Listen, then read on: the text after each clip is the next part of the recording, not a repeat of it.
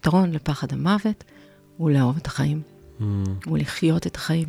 כן. כשאתה חי נטוע בתוך החיים שלך ומזהה את עצמך בתוכם, אה, מכיר את הפחדים שלך ומתמודד איתם, כי הם אף פעם לא נגמרים, אז המוות הוא לא אה, מנתץ את תפיסת העולם שלך, אלא הוא כבר כלול בתוכה, ויש מספיק דברים בתוך, בתוך העולם שלך שעוזרים לך להתמודד איתו, לשאוב כוחות להתמודדות הזאת, שהיא באמת בעיניי אה, מאוד מאוד מאוד משמעותית אה, בחיים שלנו, ולא רק לאדם עצמו שעומד למות, אלא גם לסובבים אותו.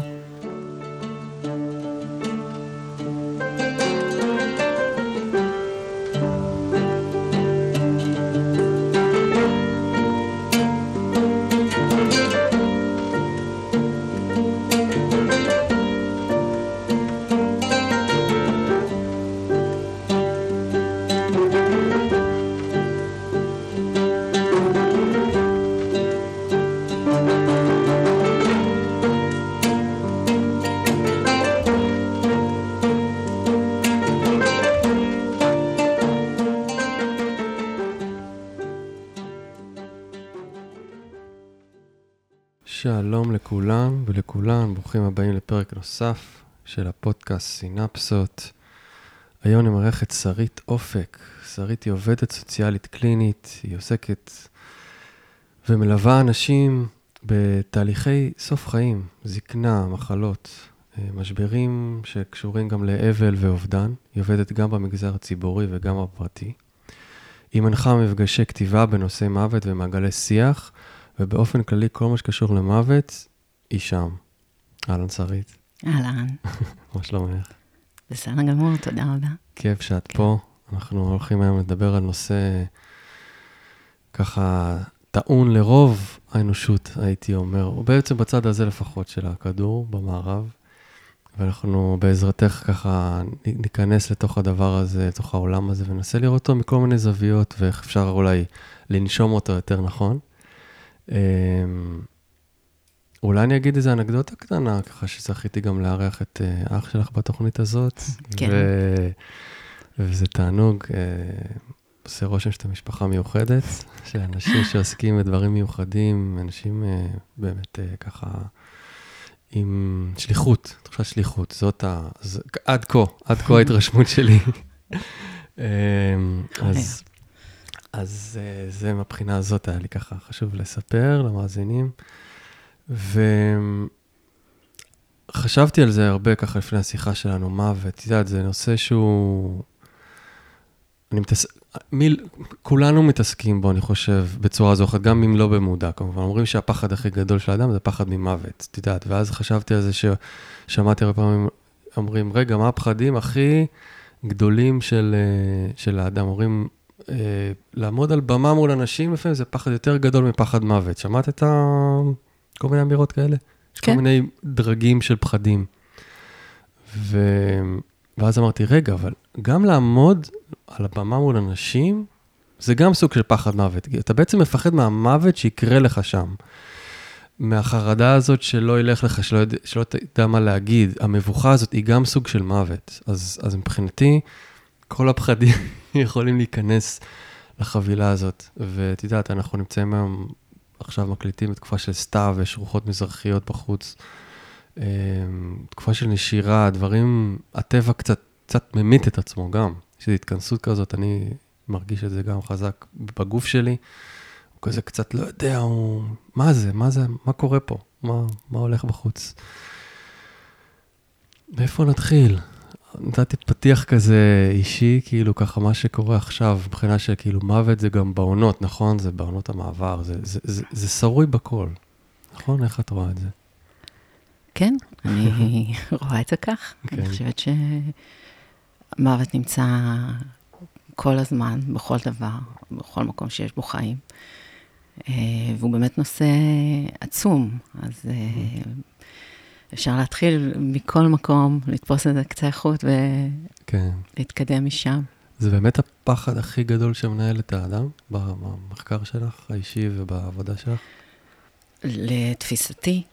ה- הפחד מפני המוות הוא הדבר שמניע, החרדה הזאת, אה, אה, בעצם נמצאת, אנחנו רואים את התוצאות המזיקות שלה בתרבות שלנו, בתרבות המערב, בתרבות המודרנית, הט- הט- הטכנולוגית מאוד. אני הגעתי לתחום של המוות בעצם, אה, קודם כל ברמה האישית, בפן האישי, כשאבא שלי חלה בסרטן, ואני הייתי בת 22, והוא היה חולה שבע שנים. במהלך השבע שנים האלה בעצם אה, עברנו אה, דרך מאוד אה, מפותלת וכל מיני דברים, חיים שלמים, שהיו במידה רבה בצל המחלה או לאור המחלה. ובשלבים האלה, בעצם בשלבים האחרונים של המחלה, כשהיה כבר יותר מגע עם, ה, עם בתי חולים ועם רופאים, זה היה מאוד ברור אה, עד כמה הממסד הרפואי אה, נמנע ממגע עם חולים סופניים, ובעצם מהרגע שאבא שלי אה, לא הגיב טוב לטיפול הכימי שניתן לו, אה, הרפואה אה, בעצם אה, הקיאה אותו מתוכה, זאת אומרת, אין, אין לנו מה לעשות איתך יותר. זהו. ועכשיו לך תחפש אה, מי ילווה אותך, או, או איך להבין את המצב. אה, בת כמה היית בעצם? אני הייתי בת 22 כשהוא חלה, אוקיי. ובת 29 כשהוא מת. Mm. וזה היה באמת, אה, בגלל שאבא שלי אה, תמיד היה אוטודידקט, ותמיד היה לו מאוד חשוב אה, להיות אחראי על החיים שלו, אז גם כאן הוא בעצם חקר ובדק ועבד בלהבין את הסרטן, אה, חקר את עצמו. אה, עברנו דרך שהיא הייתה בעצם שיעור אה, עצום לחיים. זה היו לימודים הראשונים שלך בתחום בעצם, או שכבר היית בתוך העולם ה... כשהוא מת, כבר הייתי עובדת סוציאלית, ועבדתי בתחום אחר. מהמם. ועם זאת, החוויה של ללוות אותו אל המוות, ולהיות כל הזמן אה, ערה ו... אה, ערה ל- ל- לתגובות של הממסד, הממסד, הרופאים, אחיות, המחלקות, קופת חולים, זאת אומרת, אה, איזו התנערות מאדם, שאין אה, אפשרות לה, להציל אותו, במרכאות, אין אפשרות כן. לרפא אותו מהמם, בכלים. המוכרים, אז הוא בעצם הופך להיות סוג של כישלון רפואי. מהמם. ו... וזהו, כן. ואז בעצם מתוך החוויה הזו, שהייתה מאוד קשה אה, ומטלטלת, אה, אני הבנתי שאני רוצה להיות באזורים האלה, שאלה האזורים ש... שבהם אני חווה אה, את הקושי הכי גדול של אנשים לגשת ולהיות בהם, ואני הרגשתי שאני רוצה, שאני יכולה להיות בהם, שזה חשוב. אה, אז כן, זאת אומרת, זה היה חוויה כל כך אה, מטלטלת ומשמעותית עבורך, שאמרת, אני עד כדי כך לא רוצה שאנשים אחרים יעברו את מה שאני עברתי, כן? זה ממש אה, נגע בך, כאילו, במקום הזה. כן, אני חושבת ש...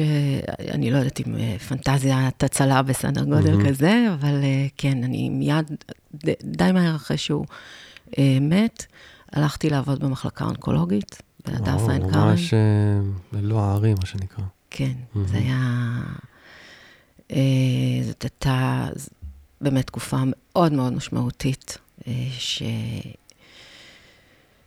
שבאמת נחשפתי שם למערכת, לאיך אנשים אה, מתקבלים, אנשים עם מחלה, אה, מה השיח, איך התקשורת עם הרופאים, מה נאמר להם, מה לא נאמר להם, באיזה שפה נאמרים הדברים, איזה מקום יש לשיח אמיתי על מה קורה לאדם. אה, הכל אה, מין אה, תעשייה כזו. אה, אני לא באה בהאשמות כלפי רופאים, אני חושבת שזאת מערכת חולה, שיושבת על תפיסות חולות, מהמם. של מה, מה זו בריאות ומה זה חולי. כן, אה, אז, אז כתוצאה מזה, באמת יש סבל שהוא בלתי נמנע, ועליו המון המון המון סבל שהוא נמנע. אה, זה משהו שמאוד משקף את התפיסה המערבית על מוות, נכון? זה, זה מה שאת מתעסקת בו הרבה, העניין הזה של... אנחנו מה, לא מדברים על זה מספיק, מדחיקים את זה. אמ, כשזה מגיע הרגע, אנחנו עוצמים עיניים, אנחנו רוצים שהמערכת פולטת את, ה, את, ה, הדבר הזה, לעומת, אני חושב על תרבויות מזרחיות שהן, או תרבויות, את יודעת, אה, אמ, עתיקות, שמניסטיות, שנושא המוות הוא, הוא בפרונט כל הזמן, ההכנה למוות, החוויה של מוות בתוך החיים, מה זה אומר למות ולהיוולד מחדש, אה, הטיבטים, שהם כל החיים מתכוננים ל, לרגע הזה שנקרא ברדו, הרגע הזה של המעבר בין החיים למוות שהוא כל כך קריטי עבורם, שהוא הרגע הכי הכי חשוב, זאת אומרת ששם נכון. אתה צריך להיות בהכי בהירות שלך, כי אם לא, אתה יודע, אתם מאמינים, אתה יודע, תחזור לפה עוד פעם ותעשה עוד פעם, עוד פעם ועוד פעם ועוד פעם, רוצים להשתחרר מה... המעגל הזה, ופה זה, זה, מה, זה הפוך ממש? זה סוג של מראה הפוכה כזאת, שאומרת, יש לך את החיים, אנחנו נעשה הכל בשביל שתחיה הכי הרבה שאפשר, מבחינת אורך זמן, וכשמגיע הרגע, אז אין, אין בעצם שום ליווי רוחני, אין שום שיח על הדבר הזה. זה הרבה הרבה, הרבה קודם. Mm. בחברות שתיארת, וגם uh, בהרבה חברות יותר מסורתיות היום, uh, אתה עדיין רואה אנשים מתים, אתה רואה אנשים חולים. אנחנו, בחברה שלנו, בתהליך שנמשך אה, למעלה ממאה שנה, מגלים אה, את המוות ואת המחלה ואת הזקנה אל מחוץ לחברה. Mm. אנשים לא רואים אנשים אחרים גוססים לידם, מתים לידם, סובלים לידם. רואים, לא בלתי כן. אה, קיים, אבל כש, כש, כשאתה גדל, אני שואלת אנשים סביבי, אתה יודע, בגיל שלי, בין 40 ל-50, אם יצא להם לראות אדם מת, ובדרך כלל לא. זה קורה כשההורים mm-hmm, המזדקנים, mm-hmm. בדרך כלל. יש לזה חשיבות בעיניי? אני חושבת שזה לא כל כך לראות אדם מת, כמו להבין, לגדול לתוך ידיעה שמוות הוא חלק ממה שקורה לנו. Mm-hmm. הוא קורה לכולם, הוא חלק מהטבע, הוא קיים, כמו שאמרת. כן. ואנחנו בעצם, בחברה המערבית, התעש... התעש... ככה, mm-hmm. פרוסט המהפכה התעשייתית, הטכנולוגית, אה, מתייחסים למוות כאל אה, סוג של אה, תקלה. זאת אומרת, זה לא... אנחנו שומעים מונחים כמו מלחמה ותבוסה סביב מחלות, ואפילו הטיפולים, הכימו, זה קו ראשון, וקו שני, וקו שלישי. Mm. אה, אנחנו מתייחסים אה, לאורך החיים כאל איזשהו אה, משהו, כאל איזו שאיפה. זאת אומרת, אנחנו מצליחים להאריך חיים. מה יש בתוך החיים האלה שהערכנו? Mm-hmm, זאת mm-hmm. כבר שאלה אחרת. כן. למה? בשביל מה אנחנו מעריכים את החיים? אני רואה בעבודה שלי את האנשים בשלבים האלה, של גילאי, נניח 80, 85, 90 והלאה. אה, אתה יודע, חברה שהצליחה להאריך חיים באופן הזה, מטבע הדברים, אנשים אה, בה מתחילים לבקש המתת חסד. וואו, כן. אה? כי, כי הש, השלבים האחרונים האלה, הם, הם, הם באמת אה, הרבה פעמים מאוד אה, קשים, קשים, מלאי סבל. מבחינה פיזית, נפשית, רוחנית, אולי מתרוקנים ו... ממשמעות, אולי... כן. זאת יש הרבה אספקטים ל... נכון, בחברה שלנו הם מתרוקנים ממשמעות. בחברות מסורתיות יותר לאדם הזקן יש מקום של כבוד, מקום של אדם חכם, אדם שיודע, אדם שמוביל. אצלנו, אתה, אם אתה לא יצרן, אם אתה לא מניב כן. תועלת לחברה, אתה פשוט בחוץ. וואו, ו... לראות את זה, זה ממש עצוב, כאילו, כאילו, את יודעת, זה מה שיודעים, אבל פתאום אני באמת רואה את זה כשאתה אומרת את זה, וזה ממש ככה. כן, ואז אה, בעצם יש איזה, נוצר איזה אה, מרדף למנוע את המוות בכל מחיר, בלי, בלי שעולה השאלה בשביל מה. What's the point, מה הטעם, ו- כן. ומה אנחנו עושים עם האנשים האלה שהארכנו את חייהם בכל מיני דרכים. או עם עצמנו, אחרי שהארכנו את חיינו, וגם נוצרת מין אשליה, שבעצם אה, אנחנו שולטים במוות. Mm. וכשהמוות מגיע אה, בצורת מחלה, או, או גם זקנה, כשהיא מתחילה להגיע, הרבה אנשים מרגישים, אה, יש את המונח הזה, בגידת הגוף, mm-hmm. שהגוף בוגד. הגוף עושה את שלו, ושום דבר לא, שום דבר אחר לא הובטח לנו מלבד mm-hmm. מוות, mm-hmm. אבל אנחנו לא מקבלים את זה. וכשאנחנו אה, נמצאים בפוזיציה הזאת של הכחשה, הכחשה, הכחשה, הכחשה, ואז כשזה קורה, בעצם אנחנו לא יודעים על זה כלום. אין לנו mm-hmm, מילים mm-hmm. לנסח לעצמנו מה זה אומר, מה שקורה עכשיו. מה זאת אומרת שמישהו שאני אוהב מת או גוסס, או מה זה אומר שאני לקראת מותי עכשיו. עכשיו, זה שאנחנו לא מתעסקים עם השאלות האלה, בעצם אומר שגם לא התעסקנו עם השאלות על החיים שלנו. Mm-hmm. יש ספר שכתבה אישה שעבדה, לא בדיוק אחות, אלא מטפלת, אה, מטפלת סיעודית בחולים סופניים באוסטרליה, והיא כתבה איזה בלוג מאוד ארוך לאורך שנים, שהיא עבדה בדבר הזה, והיא כינסה את זה לספר די ארוך, שקוראים לו חמש החרטות הגדולות של הנוטים למות. Mm-hmm. וחמש החרטות הגדולות אה, עוסקות ב...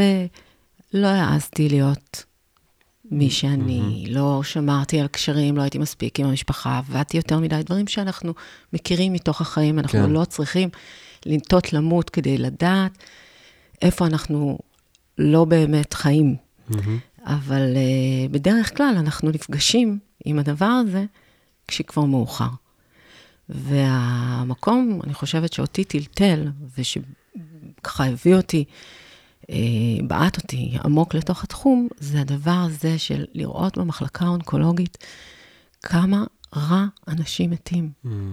כמה דיכאון, בדידות, תחושת נבגדות, היעדר מילים, היעדר יכולת לגעת בחוויה מרוב אימה. Mm. וסביבה משפחות, וכולם אה, באיזושהי הצגה שהמטרה שלה היא להגן אה, האדם על המשפחה, והמשפחה על האדם, אה, והכול מושתק.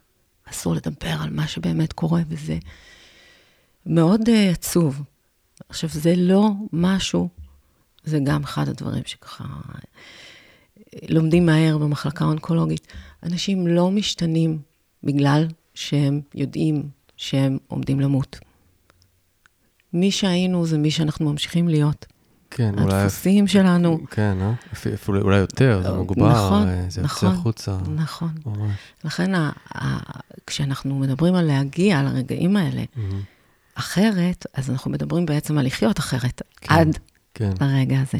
כן. וכשאתה חי אחרת, עד לרגע הזה, שם בעצם טמון, בעיניי, הפתרון לפחד המוות. הפתרון לפחד המוות הוא לאהוב את החיים. Mm. הוא לחיות את החיים. כן. כשאתה חי נטוע בתוך החיים שלך ומזהה את עצמך בתוכם, אה, מכיר את הפחדים שלך ומתמודד איתם, כי הם אף פעם לא נגמרים, אז המוות הוא לא אה, מנתץ את תפיסת העולם שלך, אלא הוא כבר כלול בתוכה, ויש מספיק דברים בתוך, בתוך העולם שלך שעוזרים לך להתמודד איתו, לשאוב כוחות. להתמודדות הזאת, שהיא באמת בעיניי אה, מאוד מאוד מאוד משמעותית אה, בחיים שלנו, ולא רק לאדם עצמו שעומד למות, אלא גם mm. לסובבים אותו. מה אנחנו משאירים אחרינו? כן. הרבה פעמים אדם הולך באמת בייסורים ומתוך אה, התנגדויות וקושי וניכור, ו... הוא משאיר אחריו מכתש, תהום, mm. שבר. זה, גלי, זה כמו אדוות שממשיכות לדורות ולדורות ולדורות. נכון. זה משהו שלא נפתר, זאת אומרת, נכון. כאב המוות זה משהו שהוא ממשיך. והשתיקה סביב זה. השתיקה. שממשיכה. גם אצל האנשים האבלים, שלא נותנים מילים לאבל שלהם, ומסתובבים המון אנשים אבלים בתוכנו, כן, שלא יודעים שהם אבלים. שחיים את החיים. שחיים... כן. ועוברות שנתיים או שלוש או ארבע, והם כאילו המשיכו בחיים, אבל בעצם משהו שם מאוד נחסם. זה כי הם לא נתנו אה, מקום והם לא, לא בעצם? מקשרים את זה בהכרח. כי כן. החברה שלנו לא נותנת לנו ימי חסד. אין, אה, אתה לא, שברת רגל, עכשיו אתה צריך לעבור ניתוח אולי, ותעבור כן. שיקום. יש רק אה, שבעה ימים של שבעה, וזה נגמר שם. וזה עוד במצב טוב, יש תרבויות. שזה אוקיי, זהו, מהמם. הלוויה, קברנו. חוזרים. כן, אה? כן. הרבה אנשים גם, נראה לי, רוצים זאת אומרת לחזור לשגרה, שזה זה משהו מאוד הגיוני לעשות נכון. אולי, אבל את אומרת, אם הם לא, או תוך כדי, או לגמרי, רגע, יסטו מהדרך וייתנו מקום לאבל הזה, זה, יפגוש אותם בהמשך, או, או יישב שם, יישב במערכת, ובעצם, את יודעת, אומרים שזה כאילו מוריד כוח חיות, זה לא, לא מאפשר לבן אדם לגמרי להיות, מ, לגמרי. לא בדיוק מישהו זה. בשמחת חיים שהוא יכול להיות בה. בדיוק זה. כן. אני חושבת שהמקומות הם, אה, כשאת, כשאתה מכבה, אתה, זאת עסקת חבילה. אתה לא Mm, מכבה רק חלק נפש, מדהים, וחלק כן. נפש אחר פועל כרגיל. אז אה, כשאתה חשוב. מוריד את הווליום, חשוב להבין את זה. אתה מוריד את הווליום על הכל, אז אתה חש פחות כאב, אבל באופן כללי אתה גם יותר כאב חושים. כן. אה, זה עולה לי משפט שאחד המנטורים הכי גדולים שלי זה אלחנדרו חודורובסקי, אה, שהוא הלך בק- בקצוות המוות בדרכו שלו לא פעם ולא פעם, וגם שלח אנשים לעבוד עם קצוות המוות שלהם כדי שהם לא, את יודעת, יחזיקו את האבל הזה כל החיים, את יודעת, הוא התעסק הרבה בעץ המשפחה ואיך זה עובר מ... נגיד אבל לא מבוט... שלא קיבל מהמם. ביטוי, עובר, עובר, מהמם. עובר. אז הוא היה נותן לאנשים כל מיני, זה נקרא פסיכומגיה, כל מיני טקסים כדי לשחרר את, ה, את הרגש הכלוא, את האבל למשל. והוא אמר על עצמו שהוא היה צריך ללמוד איך למות בשביל ללמוד איך לחיות, שהוא היה ככה, אז, ו, והמשפט הזה הולך איתי כי, למשל גם הימנעות, כן?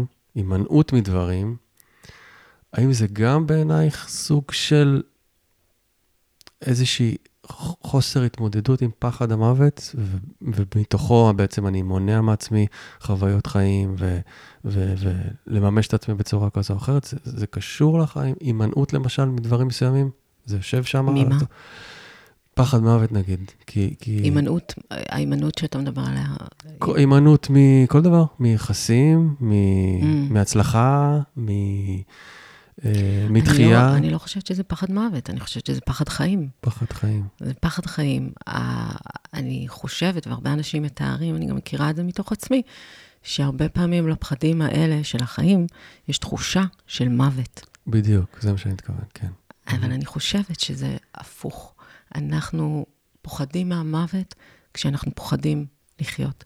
וכשאנחנו מתמודדים, מתגוששים עם הפחדים שלנו, אז אנחנו בתנועה, בתנועה של חיים. כן. ואז באופן טבעי, פחד המוות יורד. כשאתה, שוב, כשאתה נוכח בתוך החיים, גם אם זה מול הפחד שלך ואיתו, אז אתה לא עסוק ב...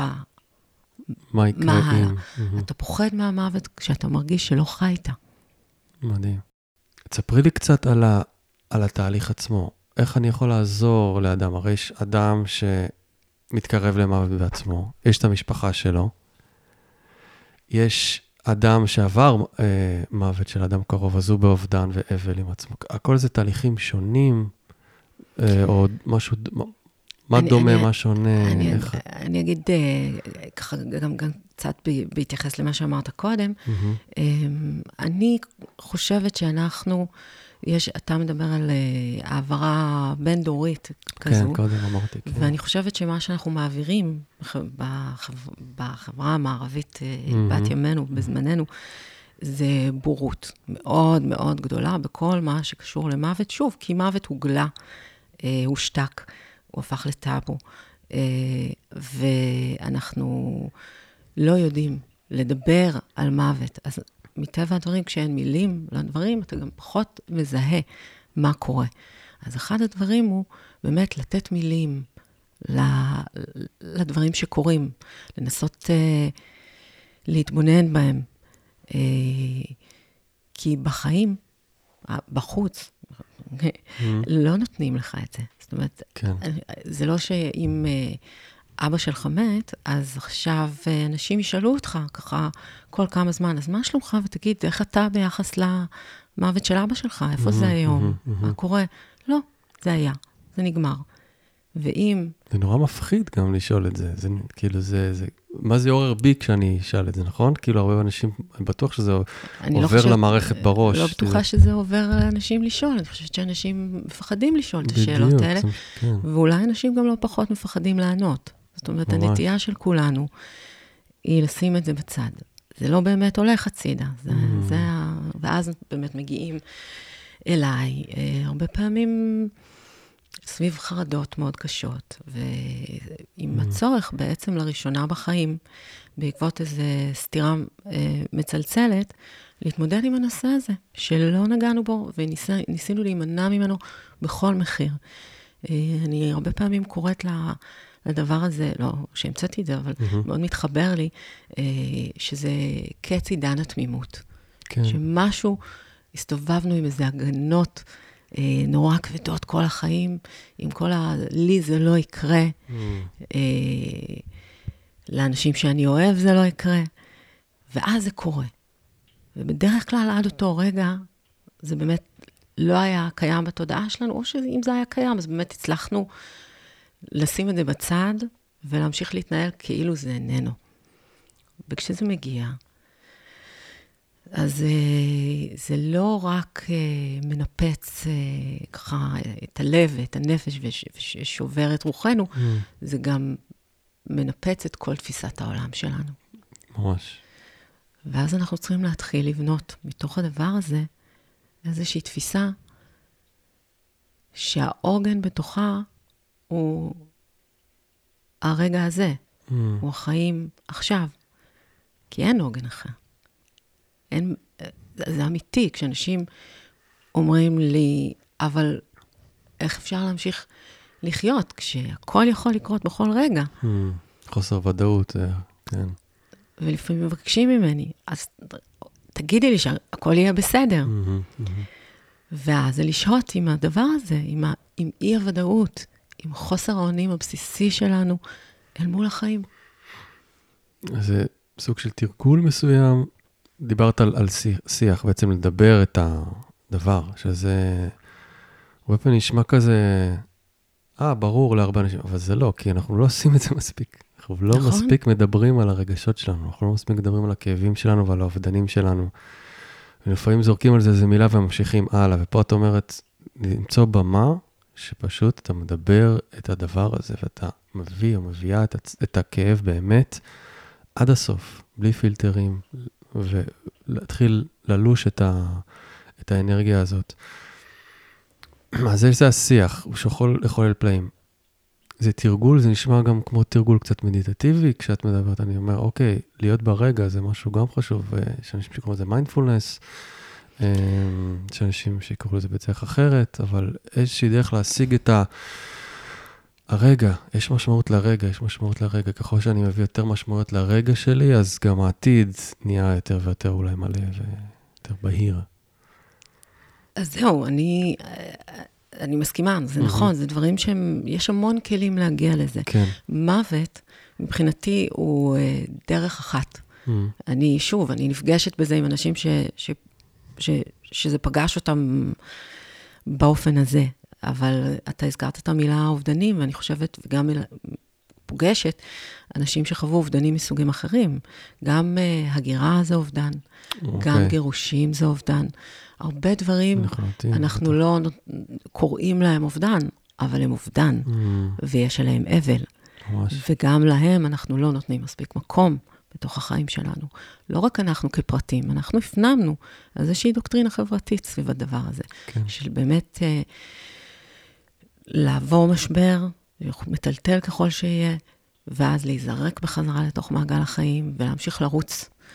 אה, שיש לזה, שוב, לתפקוד, כן, יש משמעות, אבל אדם שנשברה לו הרגל, אתה לא תצפה שהוא מיד יקום ויתחיל לרוץ.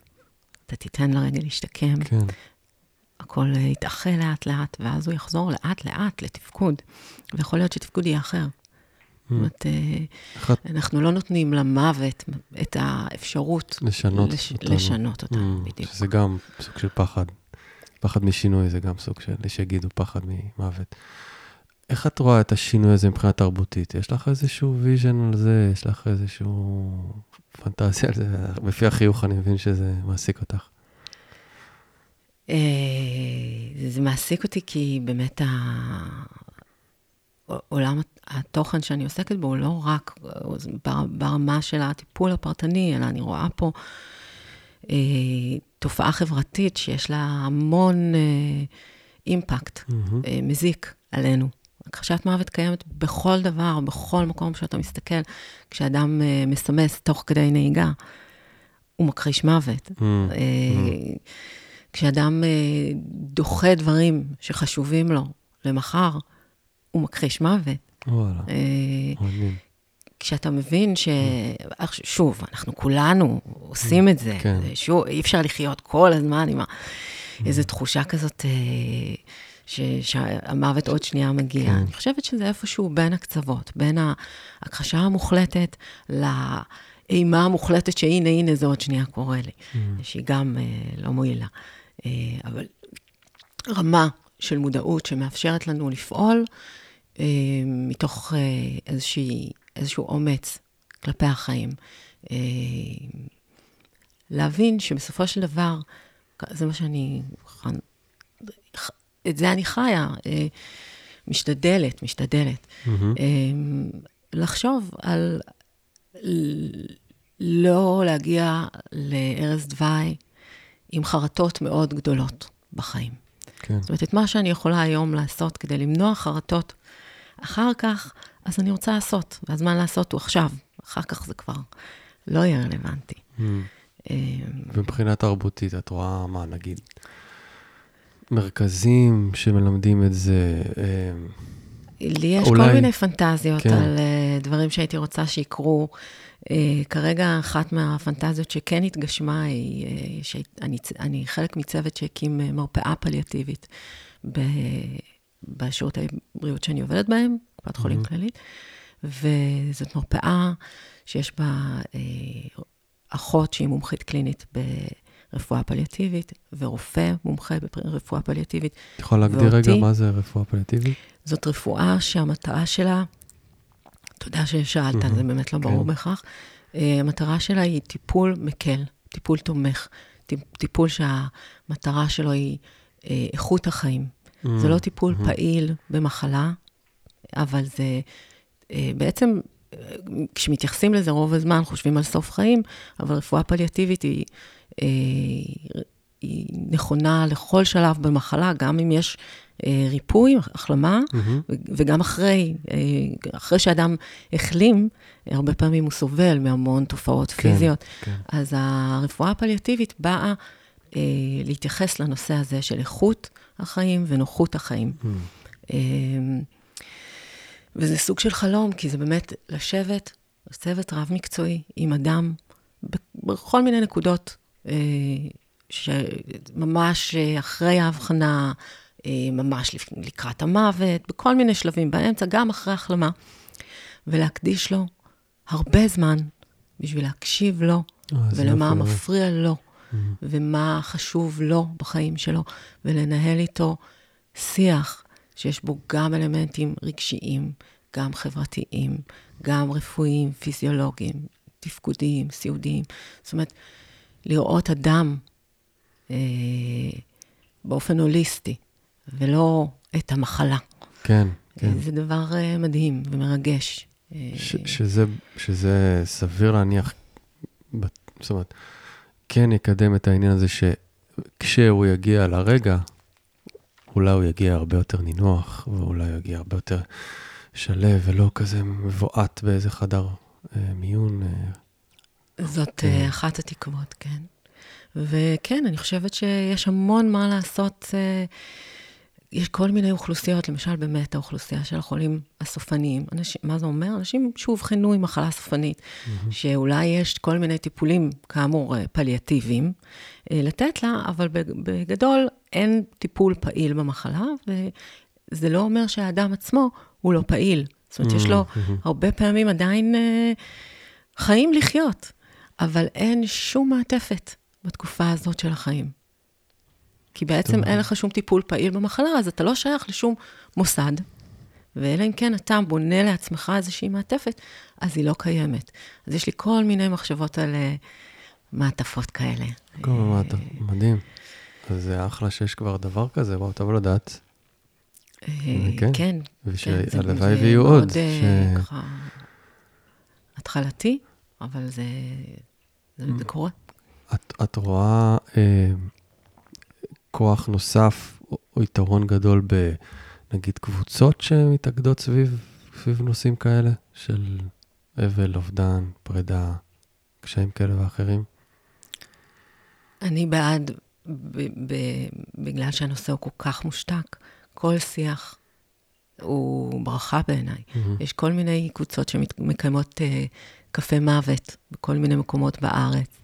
אה, יש קבוצות תמיכה למיניהן, אה, לאלמנים ואלמנות, ולמטפלים עיקריים, ולאנשים שחוו אה, אובדן של ילד, כל Mm. מיני דברים. כן, לא, קבוצות תמיכה. לא, לא הרבה, אבל, אבל יש, ויש גם קבוצות שיח פה ושם. להגיד לך שהדברים האלה זוכים לפופולריות Mm. גדולה? לא. לא. זה עדיין מאוד מאוד בחיתוליו.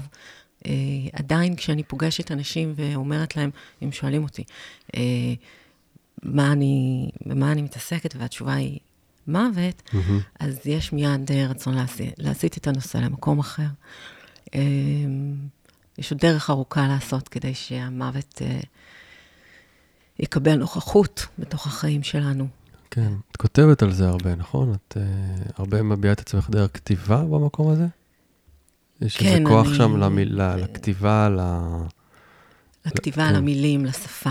אני חושבת שהשפה שלנו מעצבת הרבה את הנרטיב שלנו, גם סביב המוות, כמו אמרתי לך קודם, מהמם. העניין הזה של אה, מלחמה, ונכנע למחלה, ולחם בגבורה, וכל השיח הזה, הוא משקף המון מהתפיסה שלנו ממש, כן. אה, לגבי מוות, והכתיבה היא משהו שאני נעזרת בו ומחוברת אליו בחיים, אז אני גם כותבת סביב זה. אה, ואני גם חושבת שהשדה שחוקר, חקר וחוקר אה, בצורה הכי מעמיקה ורחבה את הנושא של המוות, הוא התחום של הספרות, של השירה. Mm, אה, שבאמת מביא- מביאים, או מביאה, עדים לכל מיני אה, מצבים אנושיים סביב הדבר הזה, ויש בה הרבה כוח אה, לטעת, אה, להביא אותנו לנוכחות ברגע, אם דיברנו על זה, אז אה, כן. זה מה ששירה בעצם עושה. אתה, אתה בזה עכשיו, כן, כן. משהו בלתי אמצעי. ממש. אז דרך המפגשי כתיבה, את בעצם רואה שכשאנשים כותבים את החוויות שלהם, אז זה גם משחרר אצלהם איזה משהו, או נותן להם איזושהי יכולת ביטוי אה, אחרת, שלא יכולה לעבור אולי דרך מילאים, או שיחה, או כזה דבר? הרבה אנשים, כשאנשים מגיעים למפגשים האלה, אז הרבה פעמים התחושה היא שאין מה להגיד. Mm, אין, אין, אין מה להגיד, אין איך לגשת. ולכן ההתחלה היא תמיד אה, דרך טקסטים של אחרים. זאת אומרת, mm, אה, להנגיש את דרך הנושא. פריסה של כן. המון המון טקסטים שאנשים יכולים לקרוא, ואז להתחבר למשהו, להרגיש איזה משפט או, או אה, שורה או מילה מהדהדת משהו, ומשם לצאת לתוך החוויה של עצמם והכתיבה של עצמם. מהמם. אה, ולכתיבה יש כוח. כשאתה כותב, למשל, מכתב לאדם אחר שמת, או... Mm, וואו, חזק, כן. אז, אז דב, עולים דברים שהם מעבר ל, למה שהייתי חושב ביני לביני, אם הייתי מעלה אותו מדעתי, או הייתי נכון, חושב מה אני לגמרי. רוצה להגיד לו. אני חושבת שיש שם עוד כוחות שפועלים, Mm, אה, ומגלים לנו הרבה מאוד על עצמנו, אה, בלי שהתכוונו לפעמים. כן. אז באמת, אה, הרבה פעמים עול, עולים דברים מאוד מפתיעים אה, בתוך המפגשים האלה, ומאוד אה, גם מטלטלים וגם מרגשים. אה, אתה פותח איזה דלת Mm, ממש. לעולם שאתה מתחיל איתו איזשהו דיאלוג, ואתה מגלה שאפשר לדבר שם, יש מקום לתנועה, זה לא מוות. Mm, mm.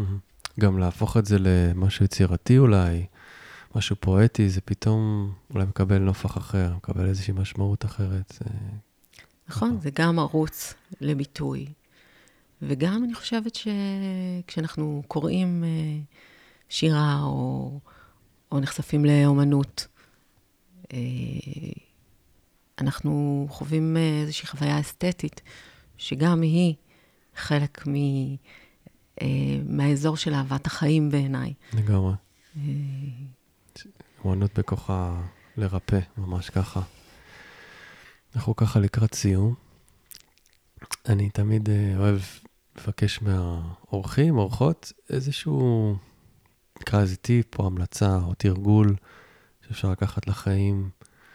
אה, נראה לי שאפשר לאסוף מהשיחה הזאת הרבה, אבל אם יש איזה משהו יותר ככה ממוקד שעולה לך, שיכול לעזור לאנשים טיפה יותר להתקרב לתחום הזה שנקרא מוות, שהוא חלק מהחיים שלנו, כל רגע ורגע. אה, משהו עולה לך. וואו, אה, לצמצם את זה, אז אני, אני שוב אגיד, אני חושבת שאם אנחנו חושבים על החיים שלנו מנקודת הסוף שלהם, זאת אומרת, אם אנחנו מרשים לעצמנו רגע לדמיין את עצמנו על ערש דווי, ומנסים לחשוב רגע על מה, מה הדברים שהיום אני יודע שאם הדבר הזה קורה, אני אתחרט עליהם. הם יהיו גדולים. הם, אה, יש, תהיה שם תחושת החמצה משמעותית, יפה, ו- ללכת לסוף רגע, וממנו כן. להקרין בחזרה אולי נכתוב את זה גם. להיום, ו, ואלה הדברים. זאת אומרת, כדי שאני אוכל להגיע לרגע ההוא, בלי החרטות הגדולות האלה, יש לי עכשיו את ההזדמנות לעשות עם זה משהו. שוב, במסגרת uh, חיי אנוש, אני- מושלמים לא נהיה, הדברים לא ייפתרו, מוות זה לא דבר uh, כזה, אני, כמו שרואים בסרטים, שכולם שוכבים והכול נורא שלם ורגוע. לא מאמינה בזה, אני לא חושבת שככה זה צריך להיות, אנחנו לא פועלים כך כבני אדם. אה, אבל כשיש משהו שהוא לא רק הפחד, אלא עוד דברים, זה דיאלוג שאפשר לנהל, ו... אה, ללמוד, זאת אומרת, ללמד את עצמנו, לחנך את עצמנו. כשהורים שואלים אותי, זה הרבה פעמים קורה לנו במפגש עם ההורות, אנחנו יותר, אה, יותר חשוב לנו פתאום, אה, כי אנחנו איזשהו, יש לנו תפקיד. כן. אז כשהורים שואלים אותי, אומרים, הילד מתחיל לדבר איתי על מוות, מה זה- להגיד. זה נפוץ גם, נכון? נכון, בטח. כמו על סקס. מהמם. אז, אז התשובה היא אותו הדבר, על מין, אה, כשילדים שואלים, ועל מוות. אם אני לא אנהל עם עצמי את הדיאלוג הזה, לא יהיה לי מה להגיד לילד. הדיאלוג עם ממש. הילד מתחיל מזה שאני אדון עם עצמי בשאלה, מה זה מוות מבחינתי.